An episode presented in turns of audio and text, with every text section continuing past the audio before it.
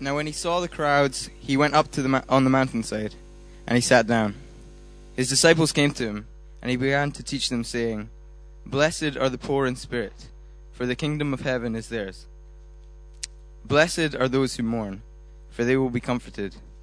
Blessed are the meek, for they will inherit the earth. Blessed are those who hunger and thirst for righteousness, uh, for they will be filled. Blessed are the merciful, for they will be shown mercy. Blessed are the pure in heart, for they will see God. Blessed are the peacemakers, for they will be called sons of God.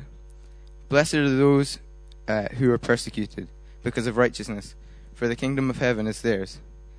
Blessed are you when people insult you, persecute you, and falsely say all kinds of evil against you because of me. Rejoice and be glad, because great is your reward in heaven. For in the same way they persecuted the prophets who were before you. This is the word of the Lord.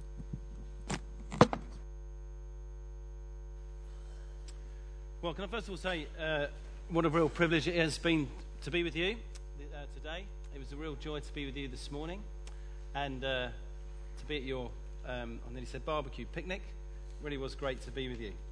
So uh, thank you for making our family so welcome. And uh, tonight we're going to hear something from the Sermon on the Mount. It's amazing. I thought I'd get away with uh, preaching this talk with no one here who's ever heard it. And I turn around, and then one of the young people from All Souls Church is sitting behind me. Amazing. What's the coincidences of that? So there's at least one person here who would have heard this talk before. But there you go. God never ceases to surprise you. Let's uh, bow our heads and then uh, let's uh, listen to his word. Father in heaven, we thank you so much that you're a God who loves to speak to your children. We thank you you're a God who is full of compassion and mercy. We thank you so much for that song, the many all the songs we've sung tonight. We thank you for that song that Steph sang to us, so full of meaning and truth. That you're a God of grace. We fail you so often, yet you forgive us. And for that, oh God, we are eternally grateful. And Father, I pray everything that I say tonight would be said and couched with the foundation of everything being your grace and your mercy. Please be with us now, I pray, in Jesus' name. Amen. Please turn in your Bibles to Matthew chapter 4, and I'll just read a little bit that comes before the Sermon on the Mount. And really, it's this story that we're going to think most of tonight. The little story that becomes before Matthew chapter 5 and the Sermon on the Mount. And then we're going to be plunging into the Sermon on the Mount. So just turn, will you please, to Matthew chapter 4, verse 18. As Jesus was walking beside the Sea of Galilee, he saw two brothers, Simon called Peter and his brother Andrew. They were casting a net into the lake, for they were fishermen. Come, follow me, Jesus said, and I will make you fishers of men. At once they left their nets and followed him. Going on from there, he saw two other brothers, James, son of Zebedee, and his brother John. They were in a boat with their father Zebedee, preparing their nets. Jesus called them, and immediately they left the boat and their father and followed him. You know, it's a youth uh, service tonight, the one that you have every year, but really I want to speak to young people, but not just to young people. You know, I wonder, as those disciples were standing there and they saw the Lord Jesus walk towards them, and as he said these words to them, Come, follow me, I wonder if they knew what they were letting themselves in for. You know, it's amazing that the first words that Peter hears from the Lord Jesus are these words You come follow me. It's amazing if you look in John chapter 21, it's the last words that he hears from the Lord Jesus Come follow me. You know, the first point I want to make tonight is really that very point. When the Lord Jesus says, Come follow me, what does he mean? And if we do follow him, what kind of a difference are we going to make? Just listen to these words of Mahatma Gandhi, that great Indian leader. He said this I like your Christ. I do not like your Christians. Your Christians are so unlike your Christ. If Christians would really live according to the teachings of Christ as found in the Bible, or let's change, as found in the Sermon on the Mount, all of India would be Christian today. You know, what kind of an impact would it make if from this church there was a generation of young people who took the, the teaching of Jesus in the Sermon on the Mount seriously? What difference would it make? You know, just turn a little bit into Matthew, just Matthew chapter 5, verses 13 to 16. Just look with me at these words of Jesus. You are the salt of the earth. If the salt loses its saltiness, how can it be made salty again? It is no longer good for anything except to be thrown out and trampled on by men. You are the light of the world. A city on a hill cannot be hidden. Neither do people light a lamp and put it under a bowl. Instead, they put it on its stand, and it gives light to everyone in the house. In the same way, let your light shine before men, that they may see your good deeds and praise your Father in heaven. Look, Jesus says, if you're going to live the Sermon on the Mount, if you are going to follow me, then you will be like three things. You will be like salt, you will be like a light, you will be like a city on a hill. Look, what's the one thing that's true of all those things?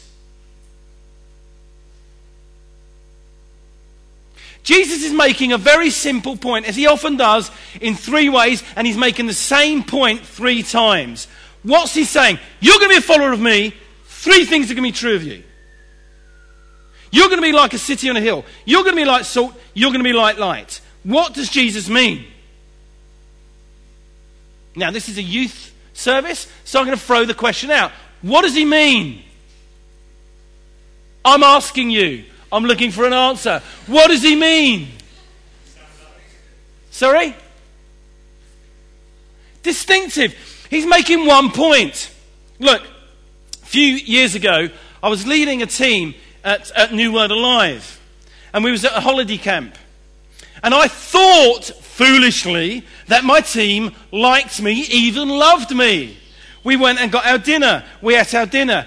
Then I thought, I forgot a pudding. I'll go and get my pudding. Nobody else forgot their pudding. I did. I went and got my pudding.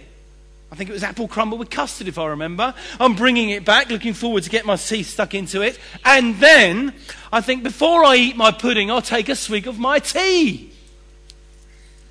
I took a swig of my tea, and what had they done? They'd laced it with salt. And you take a swig, and then what do you do? You you spit it out. You cannot have salt. It always makes a difference. You're driving along and it's dark and there's a city on the hill. You notice it. If this place was pitch black and somebody came in with a light, you would notice them. Jesus is saying, if you are my disciple, you will always be noticed. Look, young people, do you want to be radical? We live in an age where really it's nearly impossible for young people to be radical because they all look the same.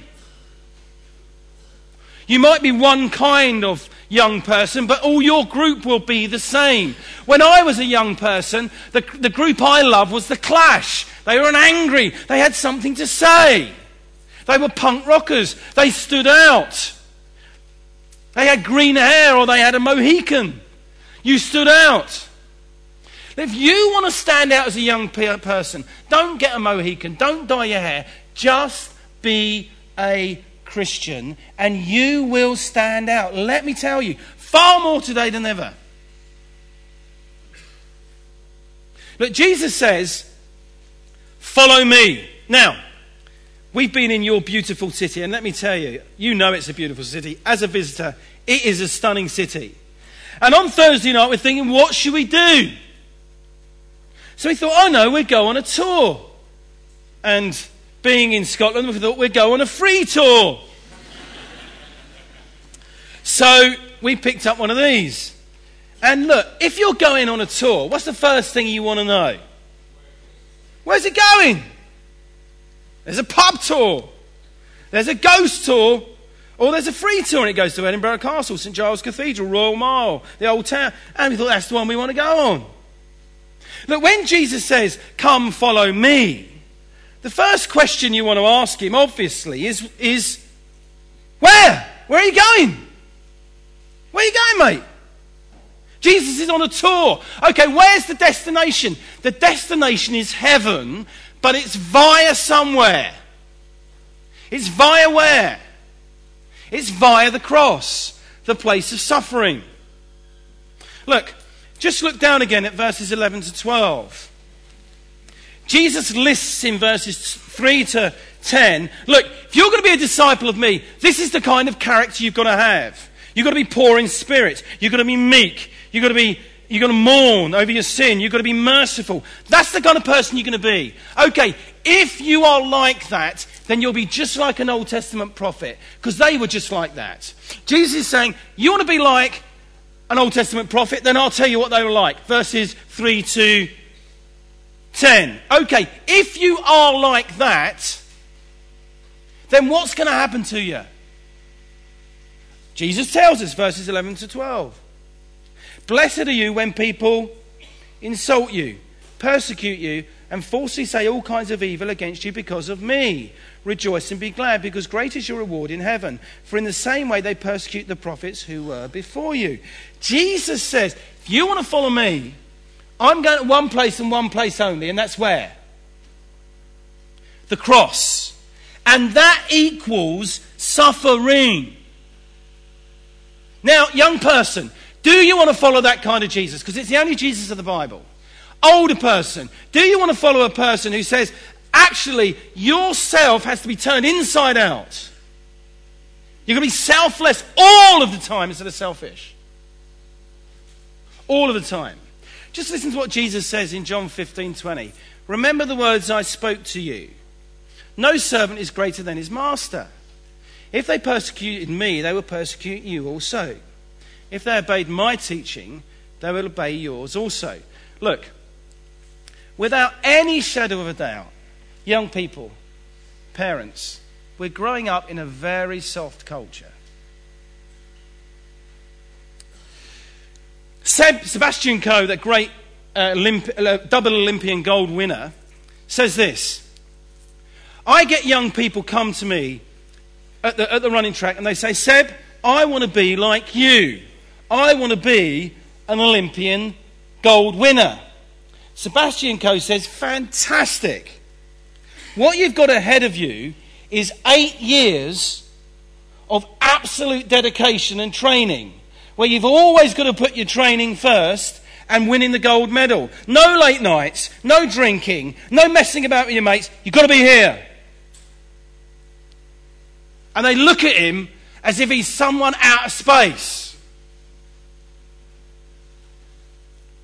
But Jesus is saying, Come follow me, and it's the path to suffering. Come follow me, and you are going to have to leave behind things. Look at verse chapter 4, verse 19. Chapter 4, verse 9. Come follow me, Jesus said, and I will make you fishers of men. At once they left their nets and followed him. Look at verse 21. Going on from there, he saw two brothers James, son of Zebedee, and his brother John. They were in their boats with their father, Zebedee, preparing their nets. Jesus called them. Immediately they left the boat. Look, young person, everybody, if we, if I am going to be a follower of Jesus, he will constantly ask me to leave things behind. You cannot follow Jesus and not leave things behind.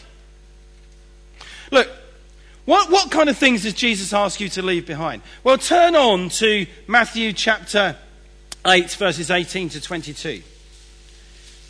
Jesus, as, as he goes on in Matthew, he's going to define what following him means. Now, I would never say these words. I would never have the guts, the boldness to say the words of Jesus. Only he can say what I'm going to say. Listen to what Jesus says. Matthew 5, sorry, Matthew 8, verses 18 to 20. When Jesus saw the crowd around him, he gave orders to cross to the other side of the lake. Then the teacher of the law came to him and said, Teacher, I will follow you wherever you go.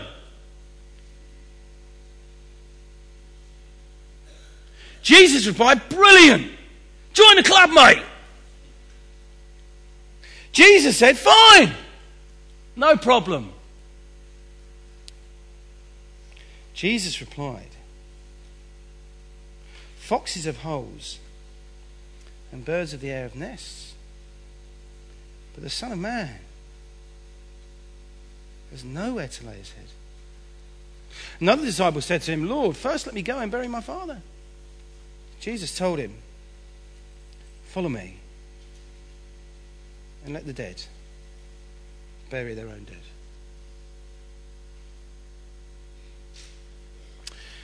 Let's have a sort of, uh, um, I don't know if you like, what's that program, um, the old sports program, where you used to have, uh, you had a picture of someone you had to guess. What was it called? Sorry? Sorry. Thank you, Gary. Question of sport. You always rely on Gary. Now, here's a picture for you. Who can tell me who these are? I bet you can't get that, Gary. No, not monks. Close. Who can tell me who they are? Come on, some of you older ones should know these are. These should be your heroes. Sorry? England team. I'll tell you what, watching them today, I'm a West Ham fan, and watching them was like watching West Ham. Or Scotland. No, for that. Anybody know? The Cambridge Seven. Cambridge Seven. They were seven guys who studied at Cambridge. Hugely, hugely, hugely privileged people.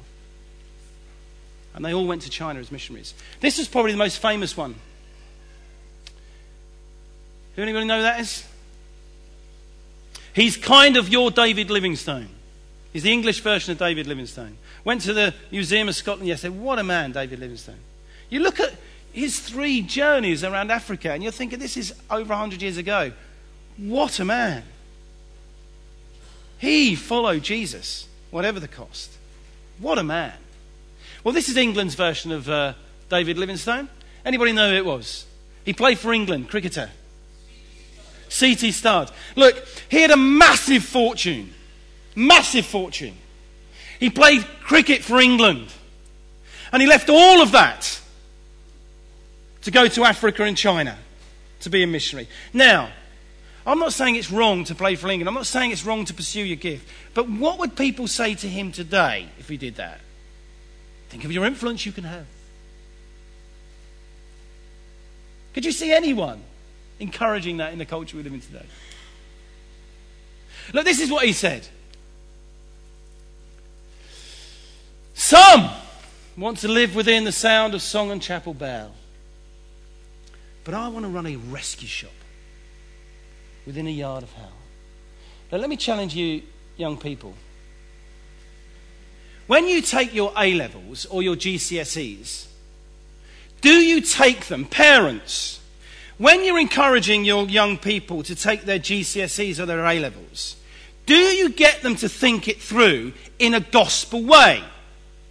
Do you have gospel glasses on?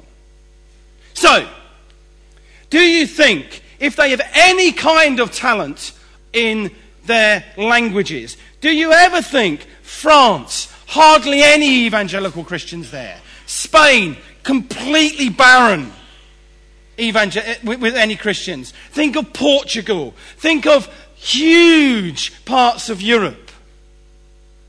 Do you, does it ever come into your mind to think, let's encourage them, young people, take a language Get the state to pay for you to be a missionary.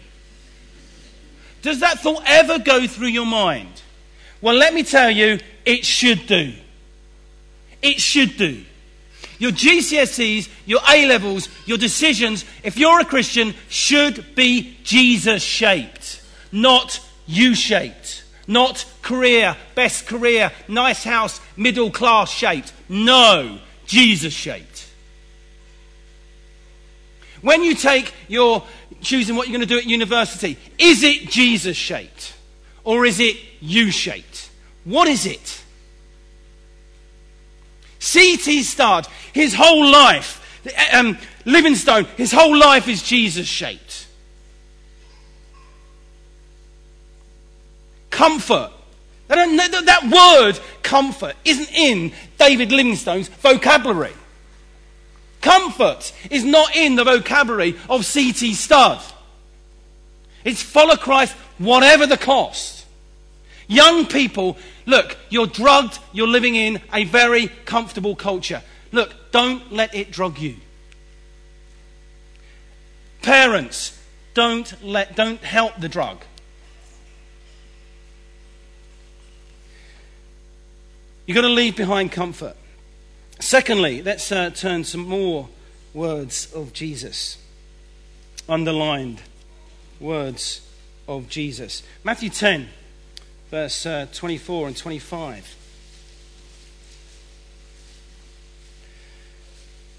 A student is not above his teacher, nor a servant above his master. It is enough for the student to be like his teacher, and the servant like his master. If the head of the house has been called Beelzebub, which is the devil, how much more the members of his household? Look, and I, everything I'm saying, I'm saying first to Trevor Pierce, okay? So I'm not just having a go at you. I'm saying Trevor Pierce, Trevor Pierce, Trevor Pierce, Trevor Pierce, Trevor Pierce. Look, if you follow Jesus, one thing you have to be willing to kiss goodbye is your reputation. Look, can you get any lower than being called the devil? Jesus is, is ready to be called the devil for the mission of God. Now, don't think Trevor Pierce could actually be called anything worse than what Jesus was called. His reputation is at rock bottom there, isn't it? Isn't it?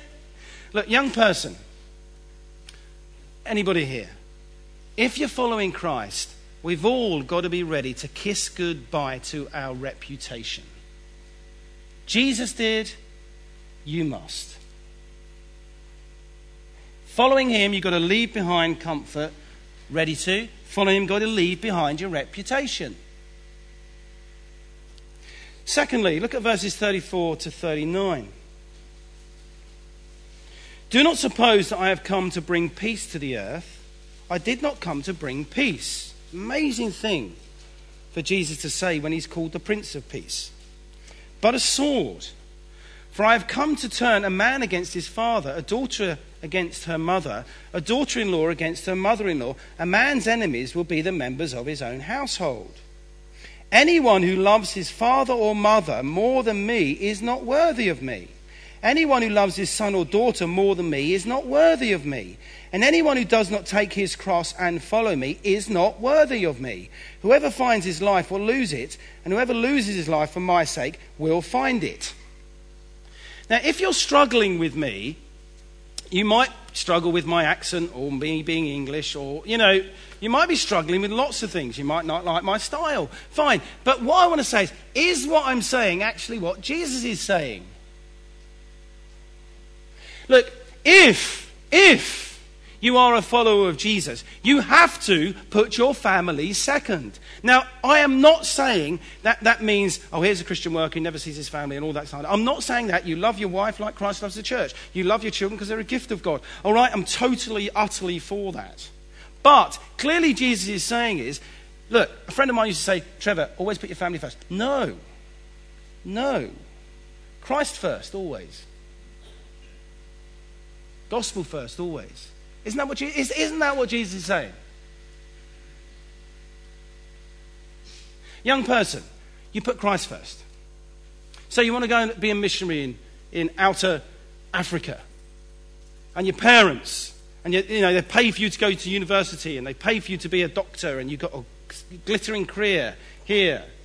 And the pressure is stay here. I'm not going to see my grandchildren. I pay for you to go through university. Stay here. The people in Africa, they never heard of Christ. You put the call of Christ first. Now, I've got children. When they grow up, and I hope and pray that they want to go out into Africa and be a missionary. Although by then it'll be the Africans coming here to be missionaries to us because we're so pagan. And there's more and more, God is really moving in Africa. But I hope and pray that I will be obedient to the voice of Christ and be absolutely made up, even though you're facing the, a huge cost. Okay, let's have another picture um, of the next great. Anyone know this is a bit harder? Anybody know who this is? Bit more modern than uh, C.T. Studd, the cricketer. Jim Elliot. What did he say? Let's see what he said. He is no fool who gives up what he cannot keep to gain what he cannot lose. He is no fool who gives up what he cannot. He is no fool who gives up what he cannot keep to gain what he cannot lose. Look, there is. You can get this on YouTube. There is a brilliant. I think Steve Camp, the musician, he read through Gates of Splendor. I'd encourage you young people to read biographies of great missionaries. To tell you the story of him. It's brilliant. If you, go, if you do Steve Camp, go on YouTube. He read through Gates of Splendor. He, spent a, he then put a whole album to the story of Through Gates of Splendor. Jim Elliot. There was five guys, young, whole lives ahead of them. They wanted to reach the Auca Indians in Ecuador. They were all, nearly all of them were married. One of them had a child on the way. Jim Elliot had a beautiful little girl. They had the passion. Jim Elliot said, I cannot live another day with the thought of these Indians going to hell. I must go and reach them. How often do you hear things like that said today? I cannot live another day with the thought of these people going to hell. I must get there to tell them of Christ. You know, they've got real live footage of them preparing before they go, of, of them actually flying, of them landing, of them talking to an Auca Indian, of them taking this, this Auca Indian up in the plane. And then the day comes, and they all get in the plane and they go. And if you know the story, you know what happened. Every single one of them was butchered,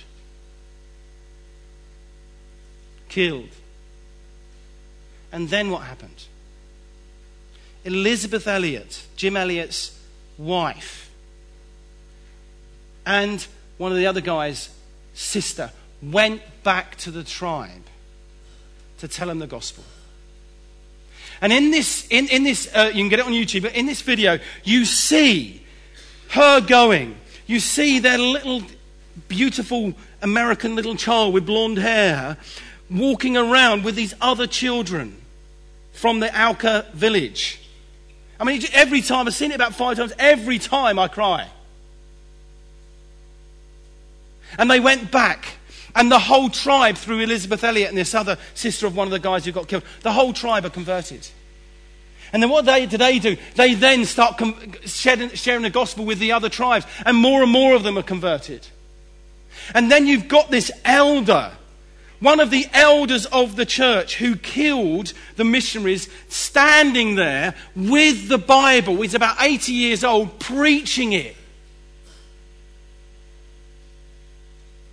And could you see another, could you see Islam? If some of Muslims were killed, could you see Muslims then going back with the grace and, and gently telling them the message of Islam?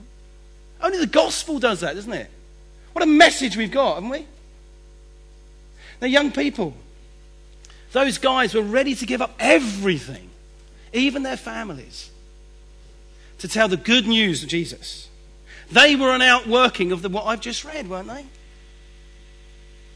Weren't they? Weren't they? Am I, am I talking a different language? Isn't that just what Jesus is saying? Know, Jesus calls us to leave behind even our reputation and our family. Jesus calls us, please turn back to Matthew chapter 5, and we're nearly done. Matthew chapter 5, verses 43 to 47. Jesus calls us to leave behind things comfort, reputation, family. Jesus calls us also to literal obedience. Look at Matthew chapter 5, verses 43 to 47. You have heard that it was said, Love your neighbor and hate your enemy. But I tell you, love your enemies and pray for those who persecute you, that you may be sons of your Father in heaven. He causes the sun to rise on the evil and the good, and sends rain on the righteous and the unrighteous. If you love those who love you, what reward will you get? Are not even the tax collectors doing that? And if you greet only your brothers, what are you doing more than others? Do not even the pagans do that? Be perfect, therefore, as your heavenly Father is perfect.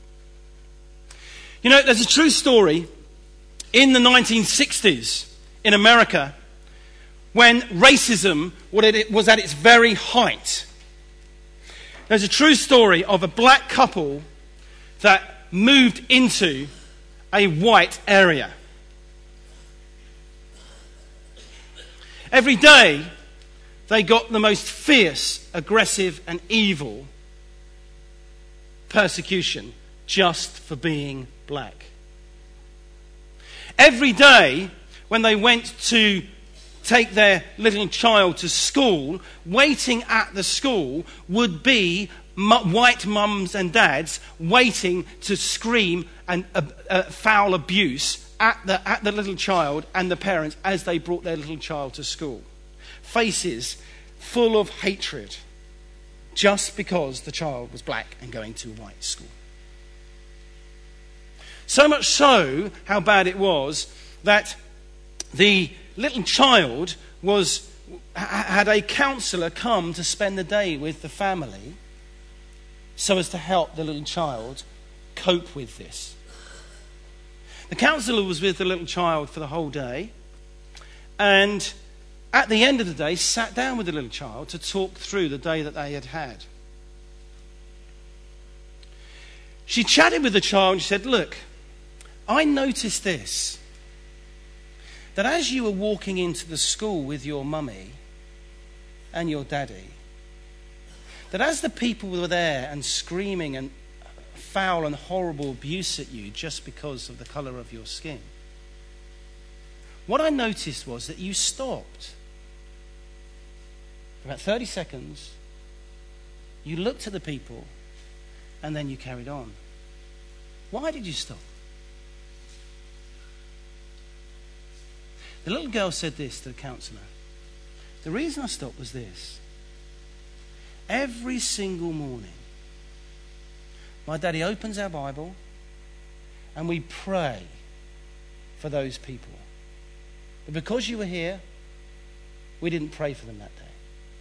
So I stopped and I prayed for them. That is literal obedience, isn't it? Jesus says, Love your enemy. Look, I live in right central London. If you've ever been to London, I live basically at the bottom of the BT Tower, what used to be called the Post Office Tower. I call it the Post Office Tower, my children come back. It's the BT Tower.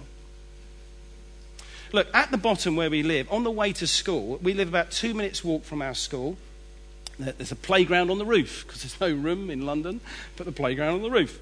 And uh, we walk along. As we walk along, there's probably about six um, telephone boxes. And in those telephone boxes, people put pictures of prostitutes with their numbers underneath. The road sweepers, the local police take them down. Within a couple of hours, they're back up again.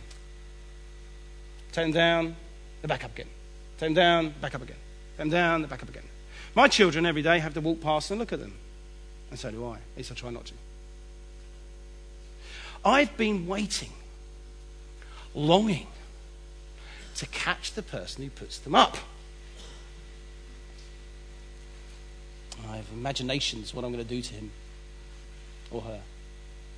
A couple of weeks ago, I caught him. And I had my little speech prepared. So I said, I'm really pleased that I've met you. Really pleased. And every single Tuesday, I work for a local church, and every single Tuesday, I do an assembly at school just two minutes walk from here. And you know what?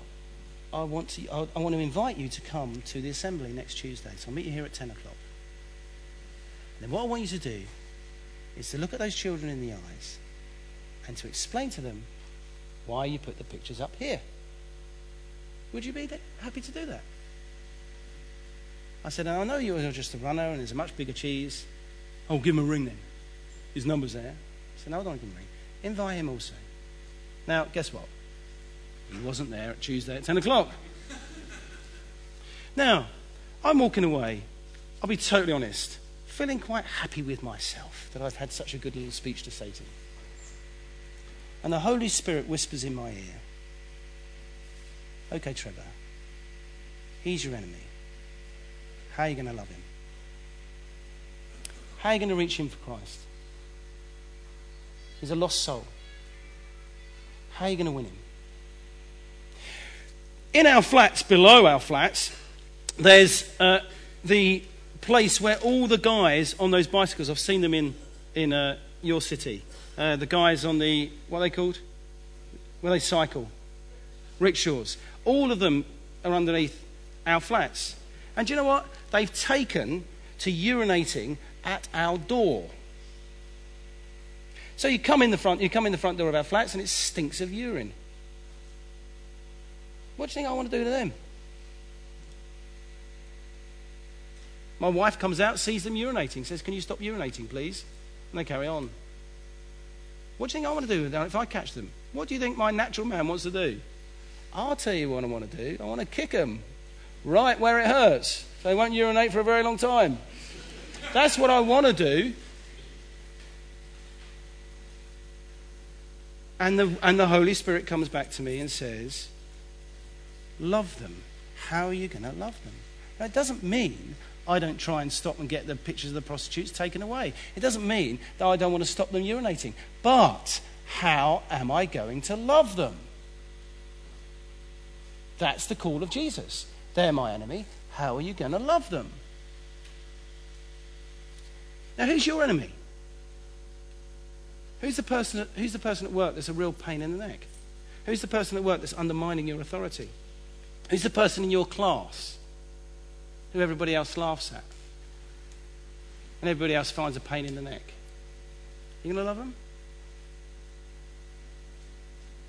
Literal obedience. And then lastly, lastly, Matthew chapter 4, verse 19. What does he say? Matthew chapter 4, verse 19. He says, Come, follow me, Jesus said, and I will make you fishers of men. Look, I would love to preach the whole of the Sermon on the Mount to you, but you'd probably be asleep. But basically, Jesus is saying this You want to catch men and women for God? How do you do it? You live the Sermon on the Mount. If you live the Sermon on the Mount, if you're ready to follow Christ, follow Christ, the one who is the all beautiful one. Follow Christ. Just turn now, lastly, to Matthew chapter 11. And we read these few verses and then I will finish. Matthew chapter 11, verse 25. This is the one you're following. This is the one that you leave comfort for. This is the one that you leave your family for. This is the one that you leave all for.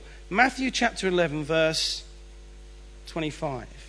At that time, Jesus said, I praise you, Father, Lord of heaven and earth, because you have hidden these things from the wise and learned and revealed them to little children.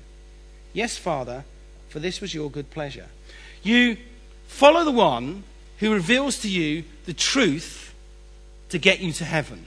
That's the one you're following. Verse 27 All things have been committed to me by my Father. No one knows the Son except the Father, and no one knows the Father except the Son, and those to whom the Son chooses to reveal him. Who are you following? You're following the one who has all authority. You're following the one who one day will return. The one, the one who every single eye will see. That's why England losing is really not that important because one day Jesus is returning. That's what makes England's defeat not that important.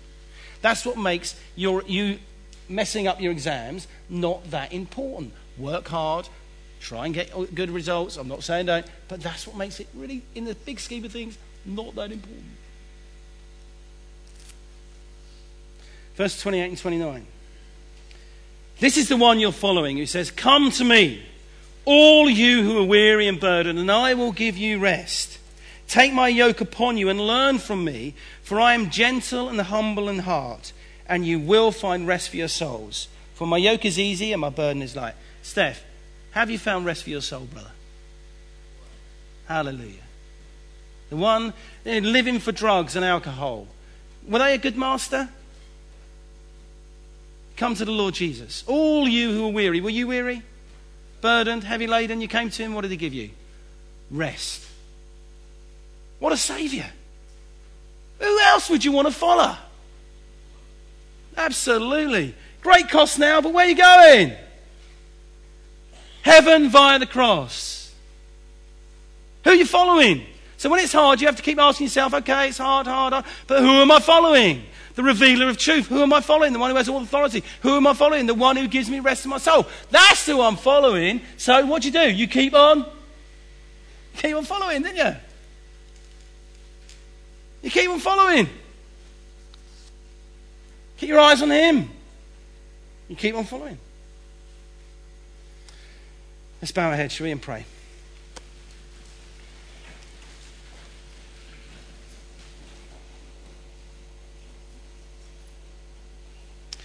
Dear Father, we thank you and praise you for the words of the Lord Jesus. We thank you that he never ever spoke in muffled tones.